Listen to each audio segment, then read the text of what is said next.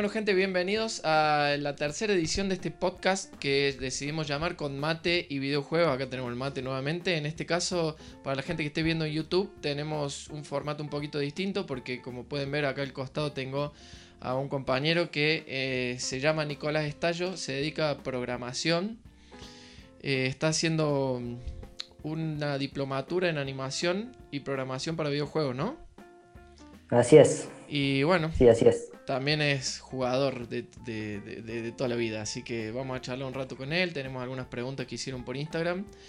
Y nada, vamos a arrancar, así no perdemos tiempo. Eh, antes que nada, decir que nos pueden seguir en las redes y si lo estás viendo en YouTube o en Instagram, también, se- eh, perdón, o en Spotify, también se pueden suscribir. Eso ayuda mucho, dejar un like, dejar comentarios, dejar dislike, todo lo que quieran. Siempre ayuda porque le da visibilidad. Así que eh, nada, ya pueden ir ayudando un poquito antes de arrancar nomás, porque ya saben que les va a gustar la charla, así que pueden ir dejando el like desde ahora. Eh, ¿Cómo andas, Nico? ¿Todo bien? Muy bien, muy bien. Primero que nada, eh, gracias por la invitación. Eh, me gustaron los podcasts anteriores que hiciste, así que bueno, con muchas ganas hoy. Vamos a ver cómo sale. Bueno, muchas gracias. Vamos a ver. Sí, vamos a ver cómo sale. Yo creo que va a estar, va a estar piola, algo distinto. Y si sale Sí, bien sí. por ahí, después podemos eh, continuar en algún momento. Eh, hacer otras Sí, charlas obvio, sobre otros obvio, temas. obvio. Eh, contame un poco, mm, antes de arrancar con el tema de programación, eh, ¿a qué te gusta jugar? ¿Cómo, cómo, cómo jugás? ¿En qué, ¿En qué plataformas? Un poquito de, de tu, tu vida como gamer, digamos. Sí, bueno, mira, tengo, tengo como gustos un poco eclécticos con los juegos, porque es depende del día. Eh, por ahí juego mucho, ahora estoy jugando mucho en la compu, en PC, pero me gusta jugar de todo, como te digo. Eh, he jugado, a veces juego hasta el Mario Bros, que para mí es una obra maestra Clásico, sí. el, el primero, eh, hasta los últimos, algunos de los últimos juegos que han salido, como algún Call of Duty o, o hasta el Fall Guys que salió hace poco. Depende del día, como te digo, sí, en la compu. Bien, bien ahí. Eh, así que bueno, de todo un poco. No, no tengo una preferencia clara, porque es. eh, algunos días, hasta, hasta hay algunos días que no sé qué jugar y meto un rato FIFA, Claro, que, de que nunca poco. falla. Todo un poco. Bien ahí. Y si tuviera que hacer un más o menos un ranking, un top, o no hace falta que sean muchos, pero digamos, si me tuvieras que nombrar alguno de tus juegos preferidos de toda la vida, ¿cuáles serían? Eh, bueno, el Mario, sí o sí, cualquiera. Eh, me gustan mucho el Assassin's Creed, toda la saga. Eh, Skyrim también. Mira. Bien. Eh, y bueno, los Call of Duty también. Son Más, lo que es casual, shooter. digamos, Call of Duty, FIFA, así más para pasar el tiempo, digamos. sí, sí. Che, y eh, jugás, me decís, principalmente en PC. Me imagino tener una linda PC por el hecho de programar y eso. Sí, sí, Y- sí, ahora estoy jugando en PC. Sí, si no tengo una Xbox, que ahora no la estoy usando mucho. Una Xbox eh, One. tenía- No, no, Xbox 360. Ah, una 360. Bien. Que ahora, bueno, tenía ganas de cambiarla para, para ver, porque, bueno, estoy viendo que tiene buenas, buenos juegos y, y buen, buen catálogo, digamos, así que, bueno. Eh, Sí. Eh, ¿Qué por, por, una, por una One o por una Play 4? No, no, quiero seguir en Xbox. Xbox One. Sí, la verdad que mira, yo tenía, te cuento un poco, yo tenía la Play 4, yo tuve 360 y después eh, decidí comprar Play 4. Y el problema que tiene Play, tiene muy buenos juegos, eh, sobre todo exclusivos, digamos, está el, God of War, el Uncharted, el, eh, The Last of Us. Pero para la Argentina es un poco cara, porque tiene, o sea, la Store está en dólares y no tiene ningún tipo de, de servicio de suscripción, nada que nos pueda llegar a ayudar a nosotros. Si bien tiene el PlayStation Now, digamos, no, no está a la altura. Y cuando me pasé a Xbox me encontré que tengo todos los juegos en pesos. O sea, yo quiero comprar, por ejemplo, ahora sale el Call of Duty nuevo en noviembre. Y el precio, estaba charlando con un amigo, el precio de salida en, en PlayStation es 60 dólares, que son 6, 7 lucas hoy en día. Y el precio de salida en, en Xbox, así digamos como el precio más caro que va a tener, son 3 mil pesos. Entonces básicamente todos Claro. los juegos salen la mitad. Y además tenés el Game Pass que si, si, tenés un ingreso fijo que podés decir puedo gastar 700 pesos todos los meses en esto, que también es un lujo. Eh, tenés eh, un catálogo de más de 100 juegos, te salen todos los exclusivos, el primer día ya están ahí, puedes descargar, no te aburrís nunca. Que es lo que hago yo, la verdad que hace bastante que no compro juegos porque con eso me alcanza y me sobra. Claro. Y si tenés una PC, la verdad que está bueno porque el Game Pass eh, también sirve en PC. O sea, tenés dos por uno. Podés descargar los juegos en PC también. Che, y mm, así que eh, te gusta la saga Assassin's Creed. Eh, y Skyrim, o sea, también sos más de los mundos abiertos, digamos, te gustan así ese tipo de juegos con historia, con, con personajes y, y con un mundo para recorrer. Sí, sí, sí, el mundo abierto me gusta mucho. Eh, no solo por la historia, sino que a veces eh, disfruto más también lo, que es los entornos, cómo están, cómo están modelados o las ah, texturas que le colocan, ese tipo de cosas. Que una vez que entras en, el, mundo ese, digamos, es como. Está bueno, digamos, ver eso en, esos, en los juegos. No sé si me. sí, claro, ir, ir viendo todo el detrás de escena, digamos, la, construcción de cómo, cómo se fue haciendo el videojuego, que claro, como a vos te gusta toda esa, esa zona, esa área y, sabes un poco, te, está bueno, claro, es como medio que a mí me pasa un poco con la música, pero sí, sí, lo entiendo. Mira, mira qué bien. Claro, los mundos abiertos son, digamos, por ahí el entorno más desafiante para un programador, ¿no? Porque, digamos, generalmente donde se llevan al límite todas las, cuestiones gráficas y las cuestiones de programación. Y con respecto a eso, eh, vamos a, arrancar un poco con, con el tema más específico. Contame un poco qué haces vos fuera de los videojuegos en programación y después arrancamos con las preguntas que, que, dejó, que dejó la gente en Instagram, si te parece. Dale, sí, ahora en programación, yo en mi trabajo hago programación web eh, hago lo que es el diseño web, el maquetado y la programación de las páginas. Que si bien no son los mismos lenguajes, hay algunos, por ejemplo JavaScript, que utilizan los dos, los dos ámbitos. Claro. Y, mm, este, y en la parte de la diplomatura esta que estás haciendo, eh, ¿cómo se relaciona con lo que vos haces?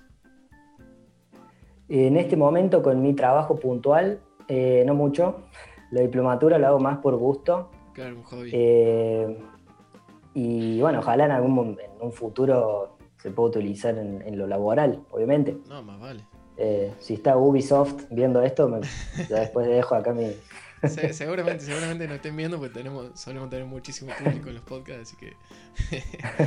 Eh, no, y, y escúchame, me habías contado hace unos días que también estuviste medio probando a hacer algunos juegos así más por hobby, más por para experimentar un poco, me imagino. Eh, ¿Qué onda? ¿Cómo te fue con eso? Bien, tengo una primera historia con un juego que hice, eh, que yo ahora me río, pero no, es, no lo pasé bien en el momento. Cuando empecé con lo de la programación, eh, yo era estudiante, soy, yo estudié diseño gráfico, y en mis tiempos libres empecé en, en Unity, que es un programa para hacer videojuegos. Motor gráfico, sí. Eh, em, empecé a hacer un, videojuego, el primero que hacía. Era, lo, estaba haciendo en formato de compu y después, eh, cuando terminé, lo adapté al formato celular. Eh, no es el modo correcto, pero bueno, los inicios, digamos, estaba. Ahí fue el primero. En un momento fuimos a una fiesta con mi novia cuando volvimos, yo había dejado la compu donde yo tenía todo el proyecto arriba de la cama. Y mi novia sin querer me tiró la compu al piso y se me perdió todo. Se fue todo. Trabajo que, que, me, que yo estuve fácil 7, 8 meses con ese uh, juego. Claro. Así que yo ahora me río, pero el momento no fue gracioso. No, no, aparte que viste cuando te pasan esas cosas que uno le metió tanta, tanta garra y se pierde todo golpe, no solamente que te da bronca, sino que te desalienta, se te quita la gana de volver a empezar, digamos, estás por ahí un año o dos sin hacer, sin tocarlo. sí, sí, después por un tiempo no, hice nada. bueno, típico también, o sea, nada que ver, pero es como lo mismo, pero llevado 10 veces más extremo cuando, sé, le metes 5 o 6 horas a un juego y se te corta la luz y no guardaste la partida. básicamente. claro, una cosa así.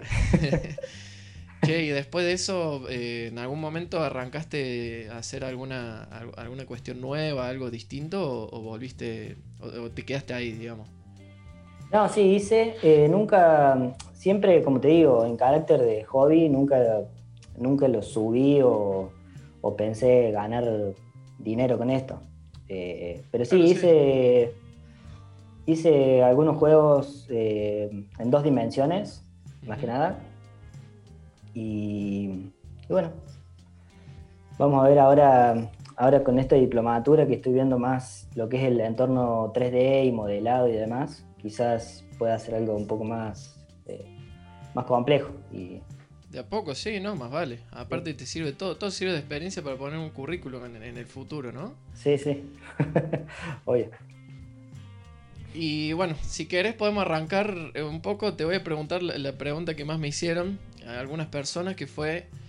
Eh, ¿De qué trabaja un desarrollador dentro del mundo de los videojuegos? Porque ya tenemos, por ejemplo, tenés la gente que hace eh, modelados, tenés gente que hace entornos gráficos, no son siempre las mismas personas los que se dedican, por ejemplo, a personaje que a, que a paisaje, incluso dentro del mundo de los videojuegos tenés la gente que hace la música, la gente que hace los guiones y el programador o, a lo que vos te querés llegar a dedicar en un futuro, ¿qué rol tiene dentro de, la confección de un videojuego? Bueno, yo esto lo veo como si fuera un rompecabezas, por ejemplo, que cada uno, el, el, animador ocupa un lugar, el artista o el ilustrador otro, el diseñador de sonido otro, y así.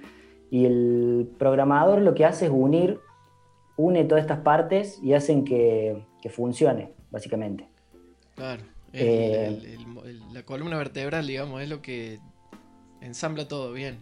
Está, bueno. Claro, porque si no son todos pedazos, partes eh, separadas que, bueno, como te digo, hace que funcione y que, y que sea jugable. Que tenga una coherencia, claro. Claro, claro. tenga una coherencia. O sea que mm, muchas veces cuando pasa que se nota en algunos juegos, sobre todo cuando tienen un desarrollo medio accidentado, que por ahí eh, tenés partes del juego que están muy bien, el diseño gráfico, por ejemplo, la artística, la música, y parte del, videojuego que están rotísimas, no sé, los personajes o la historia. Y mm, claro, es por esto que vos decís, que la gente hace las cosas por separado y después el programador trata de darle coherencia y meterlo todo dentro de un mundo que, tenga consistencia, digamos. Está bien. Claro. Y son los que se dedican también a arreglar eh, los problemas que vayan saliendo, ¿no? Los, famosos bugs y glitches, ¿no? Sí, exacto. Sí, sí, sí. Eh, hay una pregunta que no me la hicieron porque se me ocurre a mí. no te la avisé con tiempo, pero bueno, vamos a ver si sale más espontáneo, que es... Eh, por ejemplo, yo veo muchos youtubers y, y streamers, influencers que se dedican a romper los juegos. Básicamente eh, pasa mucho con el Mario 64, por ejemplo, que hacen speedruns y no sé, metiéndose en un lugar específico, saltando en un timing justo y dando una vuelta, eh, rompen el mapa y llegan al final en 5 minutos, que son, digamos, los glitches. Eh, no sé si a vos te interesa, te gusta consumir ese tipo de contenido, ver cómo, cómo hacer para romper los juegos, para explorarlos por afuera del mapa, romper los límites. Y he visto videos, eh, sí me gusta verlos. No sé, yo es algo que no me podría salir nunca a mí, porque es en base, eso sale a prueba, en base a prueba y error, a prueba y error, a prueba y error, y se van aprendiendo partes de memoria. Eh, que en sí está bueno, está bueno para hacerlo y verlo, digamos, pero no, no disfrutas del juego, creo yo. Así. No, no, más vale, pero por ahí si, O sea, si, te interesa más saber cómo fue hecho el juego, cuál es la, eh, qué sé yo, eh, la forma en la que se, eh, se creó, por ahí pasan... Pasa que rompen la pantalla y se van afuera del mapa y pueden ver cómo está todo el mapa modelado por afuera, ese tipo de cosas. Por ahí es interesante. y la otra pregunta que me hicieron fue... ¿cuánto, ¿Cuánto toma de desarrollo, el tiempo de desarrollo un juego AAA? como puede ser, por ejemplo, el Uncharted, el Assassin's Creed, o, cualquier juego grande, digamos. Y mira, tienen, eso es muy depende, viste, del proyecto, del juego, de las, del trabajo del equipo y demás. Pero ponerle mínimo dos años, tres años demora.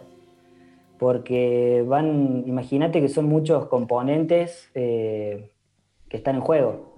Eh, muchas personas que se tienen que poner de acuerdo, muchos, eh, muchos elementos que tienen que estar perfectos a la hora que salga el juego, porque por ejemplo si vos sacas un juego para Play, para PlayStation 4, eh, la cantidad de gente que lo, que lo después, que lo descarga, que lo juega y demás, tiene que estar perfecto. Y eso antes de sacarlo tiene muchos, hacen test, eh, hay gente que lo juega a ver si encuentra errores y demás, y todo eso lleva su tiempo.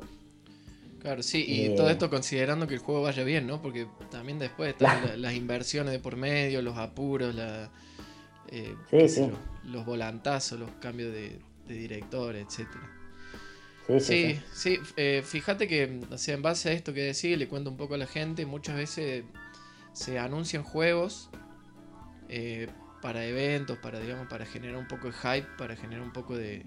para vender un poco de humo, que al final terminan sin salir, eh, o que tardan muchísimos años en salir, porque justamente cuando, cuando son grandes los juegos es como cuando. Un poco similar a lo que pasa cuando empiezan a rodar una película, ¿no? Eh, cuando hacen una película triple A tipo, qué sé yo, Los Vengadores. Eh, entre que se plantea el guion, se, empieza a contratar el reparto, de lo, se, se hace digamos, una caracterización de los personajes, después se prepara la escenografía, eh, se contrata a los actores, se empieza a filmar, se edita, se hace la música, etcétera, son mínimo 2-3 años porque, digamos, son cosas que llevan su tiempo. Sí, sí. Eh, así que bueno, eh, por ahora como tampoco tenemos muchísimo público, no tuvimos más preguntas que esas dos. En realidad tuvimos tres preguntas, pero dos se repitieron, que era qué hace un programador dentro de, la industria del videojuego. Me parece que lo explicaste súper bien. Eh, esta parte de ensamblar, porque si bien uno sabe que dentro de, la preparación, la elaboración, digamos, de un juego, existen muchísimos sectores distintos. Eh, por ahí incluso yo no sabía cuál es la función específica de un programador, digamos. Eh, y por ahí uno se le mezcla con, la gente que hace los modelados, con la gente que hace la artística, como toda una nebulosa ahí que no se sabe bien cuál es el trabajo de cada uno, ¿no? Así que está bueno.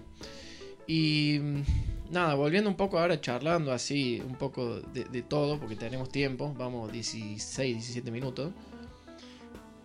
Te quería preguntar, ¿cuál, eh, ¿cuál es el primer recuerdo que tenés vos eh, de, un juego, de un videojuego así como de haberlo disfrutado, de haberlo vivido? Eh, ya sé que ya lo nombré antes, pero el Mario es algo que, como dije antes, es para mí una obra maestra de, en todos los sentidos. Eh, ese juego le, habré pasado horas, horas y horas. Sí, no, rompió eh, aparte con... Oh, perdón, perdón, perdón, sí, sí, sí. ¿No? Rompió con lo que se venía dando en la industria del videojuego y la cambió para siempre, ¿no? Porque yo opino un poco lo mismo que vos. En realidad la pregunta la hacía para que me O sea, fue a propósito para que me diga el Mario y, poder charlar un poco de esto. Porque eh, si uno se pone a ver la, evolución en lo que viene siendo la industria de los videojuegos, hay, hay algunos hitos que marcaron un antes y un después. Y con el Mario pasó un poco eso. Porque hasta ese momento los juegos eran eh, muy básicos y, a partir de ahí, de la cabeza de, dos o tres personas, eh, en Nintendo salió el, Super Mario Bros. el 1, que introduce un montón de conceptos que hoy los vemos como súper básicos, como por ejemplo eh, el hecho de ir de izquierda a derecha saltando y agarrando monedas y saltando eh, matando a los enemigos saltándoles encima o disparándoles cuando uno tiene el poder, ¿no? Y parece obvio, pero hasta ese momento no se había hecho. Y después a partir de ahí tenemos Sonic, tenemos... Eh, bueno, la cantidad de, juegos de plataforma que salieron en Sega, en Mega Drive o Genesis, por ejemplo, el, Edward Jim, el, Rayman o los Kirby o, eh, que, son de Nintendo, etcétera. Alex Kidd, bueno, eh, a mí se me ocurren un montón de juegos y todos salen del Mario. El, mismísimo Sonic, como dije recién, sale el Mario. Eh, es la respuesta de Sega a, Super Mario. Y después, no sé si vos en algún momento habrás jugado, probablemente no. Yo, yo, por ejemplo, no tuve la oportunidad porque acá en Argentina Nintendo no es, digamos, muy, muy exitosa. Pero un poco pasó lo mismo, capaz que te sabe un poco la historia, si no lo charlamos ahora. Un poco pasó lo mismo con los juegos 3D con el Super Mario 64, que fue el primer plataformas en 3D y a partir de ahí salen montonazo de juegos eh, que copian ese estilo, ¿no? Eh, no sé si tuviste la oportunidad en algún momento de jugar a algún otro Super Mario, alguna otra saga de Mario. No, no. Llegué.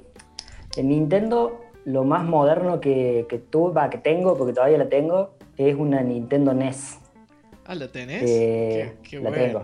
Qué bueno. Y hace poco, mira, acá lo agarré para, para mostrarte, me compré este aparatito. Uy, qué. Sí, ese tiene todos los juegos de NES, ¿no? Y de Super Nintendo. Sí. Es eh, una genialidad también. y sale dos mangos. Esa tiene. Eh, pero no. ¿Esa que en, en 3D Mario no. Nada. ¿Y esa, esa, esa, consolita ahí que tenés portátil, ¿qué, qué emula? ¿Emula juegos de la, de la, del Family que le decíamos nosotros? Que viene siendo la, la, NES. ¿Y emula también de la Super Nintendo? Eh, sí, sí. Tiene, tiene como 300 y pico de juegos. Eh, todos los que salieron en la, Nintendo, en la primera Nintendo, en la Family Game, eh, de 8 bits, están todos. ¿Y de 16 tiene alguno también? ¿O es solo de 8 bits? No, solo 8 bits. Bien. O sea que ahí seguro le metió el, el Snow Bros, el Ice Climber, el, Circus, el, de moto, el de los tanques, que era clásico también. Sí. Tremendo. Sí, sabes que la mayoría de nosotros de nuestra edad y también un poco más, más grandes, eh, arrancamos en el mundo de, los videojuegos con, con, el Family, eh, el Famicom que se llamaba acá, pero es la, es la NES, la de 8 bits. Y después cuando uno se pone a pensar, el otro día lo charlaba con, con Luis, un amigo, eh, tenemos veintipico, treinta y pico algunos, y hicimos toda la vida al lado más de cerca, más de lejos, siempre al lado de los videojuegos, ¿no? como compañía, como digamos, como hobby. Eh, como forma, ya pasa a ser un poco una forma de vida. Hay gente que la, tiene más casual, hay gente que se lo toma más en serio, pero si te pones a ver para atrás, por ejemplo, yo me puedo, me, puedo hacer toda una línea de tiempo para atrás de, todos los juegos que jugué. Y no hubo ningún momento en mi vida que no haya estado disfrutando de alguna consola, de, de algún juego en compu o lo que sea. Eh, es súper importante eso me parece porque por ahí en el podcast pasado yo lo, nombraba, no sé qué opinas vos, que está la visión esta típica de, de el nerd que, juega videojuegos y que no tiene amigos. Y me parece que hoy en día todo el mundo juega videojuegos. No sé, eh, eh, ya no existe esa figura. No, sé si alguna vez existió. Sí, no, eso me, me parece que es algo, un concepto viejo también porque puede haber sido en un principio cuando estaba el Atari, por ejemplo, que no que hayan jugado, qué sé yo, sí, chicos eh, que se lo hayan visto así de esa manera. Primero que, bueno, no es nada, obviamente que está mal, eh, que ya quedó, como digo, atrás, porque cualquier persona ahora juega videojuegos, ya sea en un celular, eh, si tiene una consola o una compu, donde sea, ya es algo que se toma mucho más natural. Entonces, me parece que sí, como decías vos, eso ya... Ya pasó de moda, ¿no? Sí. Así que bueno, y si querés hablamos un ratito del Fall Guys, hasta que sean más o menos media hora de podcast, o bueno, hasta donde dé. Eh, ¿qué, ¿qué, opinas del juego este? ¿Lo, estuviste jugando mucho? ¿Lo jugaste poco? No, no lo jugué mucho. Eh, está, es muy es divertido. Eh, es, es, uno de esos juegos que te, te reís jugando o la pasás. Eh, es bastante divertido, como digo. Es, yo creo, una demostración de que no hace falta unos super gráficos eh, para que un juego sea bueno. Porque por ahí ahora, en los juegos más nuevos de PlayStation 4, por ejemplo, o bueno, o algunos de la Xbox también, se, la gente se fija mucho en eso, en los gráficos. Y, yo estoy de acuerdo en que no hace falta tener un super gráfico para que sea un juego divertido. Y, bueno, y esto es una de las, eh, demostraciones para mí. Sí, viene a derrumbar un poco mitos, ¿no? Porque yo estaba pensando el otro día, eh, los mejores juegos, hay, mucha gente que viene y te dice, no, lo que pasa que, por ejemplo, yo soy súper fan de Nintendo, yo tengo la Nintendo Switch, tengo una 3DS también, me encantan los juegos de Pokémon, me encantan los juegos de Zelda, eh, que por ahí hay gente que los tilda más de infantiles, y vienen y te dicen, no, pero a mí me gusta la Play porque, o la Xbox, que es lo mismo, porque tiene un público más adulto y me gustan las historias largas y profundas que tienen... Eh, qué sé yo, eh, vuelta de tuerca y cosas oscuras y muerte y, destrucción. Y me gusta encerrarme en mi casa y jugarlo y verlo así. Y después de repente te sale el Fall Guys, el juego más descargado de, la store de PlayStation, de, la historia. O sea, no de la store, sino eh, en el PlayStation Plus, viste que lo estaban regalando gratis para, para la gente que tenía la suscripción de PlayStation. Y tiene 20 millones de jugadores. Y es un juego que sos un poroto de colores que no tiene historia, no tiene eh, ningún tipo de argumento. Está roto por todos lados en realidad porque está lleno de, glitches y bugs. Eh, tiene 30, 30 minijuegos que son absurdos, digamos. Eh, y tiene una estética totalmente infantil y unos gráficos que cualquier computadora los corre. Y así todo es el mejor éxito que tuvo la Play en este, en este año y en los últimos años, sin duda. Y es uno de los éxitos más grandes que tiene esta generación, junto por ejemplo con el Fortnite, que es un poco más de lo mismo. Es multijugador, no tiene historia, eh, no tiene gráficos realistas, eh, tiene una tonalidad más infantil. Sin embargo, estamos todos. Yo, yo no lo tengo porque no me lo pude comprar. Pero si me lo hubiera podido comprar, lo estaría jugando todo el día. Eh, todos los boludos de 20 y pico, 30, 40, 50 años jugando al Fall Guys como si fuéramos nene y es divertidísimo y yo, por ejemplo, no lo juego, pero siempre todos los días me pongo algún video de, qué sé yo, de las mejores jugadas de Fall Guys o de, algún streamer que lo esté jugando, la verdad que me encanta. Así que sí. es como decís vos, por ahí los mejores juegos no necesariamente son los que tienen mejores gráficos o mejor historia, sino los que son más divertidos. Al final son para divertirse los juegos y, y nada más. Claro. Sí, sí. Sí, a veces usan también eso de los de, mostrar que un juego es en 4K o que tiene super gráficos para tapar quizás otras cosas que no tienen. Eh, venden humo, digamos, con algunos. Sí, sí, sí. Totalmente. Aunque sea alguien, ¿no? Pero. Porque hay gente que si no tiene un super gráfico, como que lo descartan algunos juegos y no. Sí, sí. no es, el sentido de los videojuegos, me parece. No, no. Eh, eh, lo que pasa es que también hay distintos tipos de públicos, pero en general sí está esto que vos decís que es tal cual, que por ahí se juzga, como quien dice, se juzga el libro por la portada, ¿no? Ven el tráiler, no les gustó los gráficos, no les gustó, qué sé yo, el diseño de, artístico y lo descartan y se están perdiendo de juegazos por ahí. O sea, incluso por ejemplo, em, los mejores juegos que yo he jugado en mi vida no son, generalmente no son eh, fotorrealistas que se dice, no, son, no tienen gráficos realistas. A mí, por ejemplo, yo soy muy fan del Zelda Breath of the Wild. Eh, que si no tenés una Switch, esto no debería decirlo, pero si tenés una compu que, más o menos se lo banca, te aconsejaría que, te baje un emulador porque es increíble el juego ese. Y es de dibujito animado en los gráficos que tiene. Por ejemplo. Y después, qué sé yo, bueno, ni hablar de los juegos viejos de la. De, Ah, vos sos, ah, vos sos muy fan del Mario, yo soy muy fan de Sonic. Yo tengo ah, el, emulador. Claro. Pero bueno, tuve el, Sega Genesis en, mi época y hoy en día tengo, no sé, un emulador con 300, 400 juegos de, Sega y me pongo a jugar al de las Tortugas Ninja o al Street Rage, por ejemplo, o, o a los Sonic, que tienen gráficos de 16 bits, pero para mí son juegazos que no tienen comparación. las horas que le meto y son divertidísimos. Y es eso, es eso mismo, es la diversión. O sea, si te divierte, cumplió el objetivo. Claro, claro, claro, sí. Sí, si te divierte, te hace pasar un buen rato y demás, ya, ya está. Tal cual. Sobra. Así que bueno, eh, tuvo piola la charla, la verdad. Eh, estamos llegando a la media hora, se pasó rápido. Por ahí en otro momento podemos plantear una temática y hacerlo menos entrevista y más, digamos, eh, una charla y punto. Eh, pero por ahora nos vamos despidiendo, si te parece, para no estirarlo mucho más. Dale. Muchas gracias por la invitación de nuevo. No, no, gracias a vos por venir, por hacerte un espacio, contarle a la gente que Nico estaba laburando y, bueno, se tomó un tiempito ahí para, para darnos la, entrevista, la nota.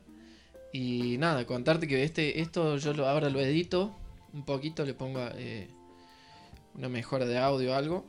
Y apenas pueda, por ahí esta noche sale.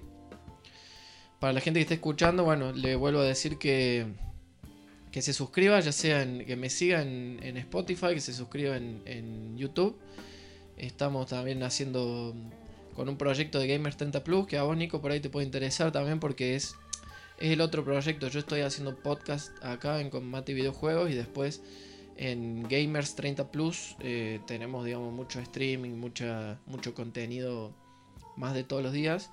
Y está orientado a la gente como nosotros que nos gusta eh, que crecimos con los videojuegos y que por ahí no nos importan tanto los gráficos, sino pasarlo bien y punto. Se está armando un server, por ejemplo, del Counter-Strike del, del 1.6 que jugábamos en los Ciber. Eh, ese tipo de cosas que la verdad que, están buenas. Así que también te invito a, seguirnos ahí. Las redes son del podcast, el Instagram que es con mate, y con mate y videojuegos. En Spotify está con mate y videojuegos también y YouTube que es también combate videojuegos. Y mi Twitch personal es eh, AKD-S10. Lo estoy por cambiar porque es medio complicado. Por ahí le termino poniendo colo-AKD. Y no sé si querés decir vos tu Twitch. No sé si estás haciendo algún transmitir o haces algo. Decir tus redes, lo que quieras. Está el espacio. Si no, si no tenés ganas, no. Sí, no, no, no, es, no streameo, pero soy un gran observador. Está bien. Siempre miro a alguien, alguno. Y bueno, y bueno, y con, Gamers 30 Plus tenemos Facebook, tenemos eh, Instagram, tenemos Twitter también, está en YouTube, está el canal de Twitch. En todos lados es Gamers 30 Plus, así como suena. Menos en Facebook, que es una comunidad que se llama Gamers 30 más. Hay un más en vez de un plus. Así que nada, muchísimas gracias eh, a vos, Nico, por estar y a toda la gente por estar también del otro lado al que esté escuchando, al que esté viéndolo en YouTube, lo que sea, siempre muchas gracias. Y nos encontramos la próxima semana en otro podcast y con Nico seguro también nos vamos a encontrar en algún otro momento a charlar un rato más de, videojuegos. Eh, nos vemos Nico. Muchas gracias. Dale, nos vemos. Gracias a vos.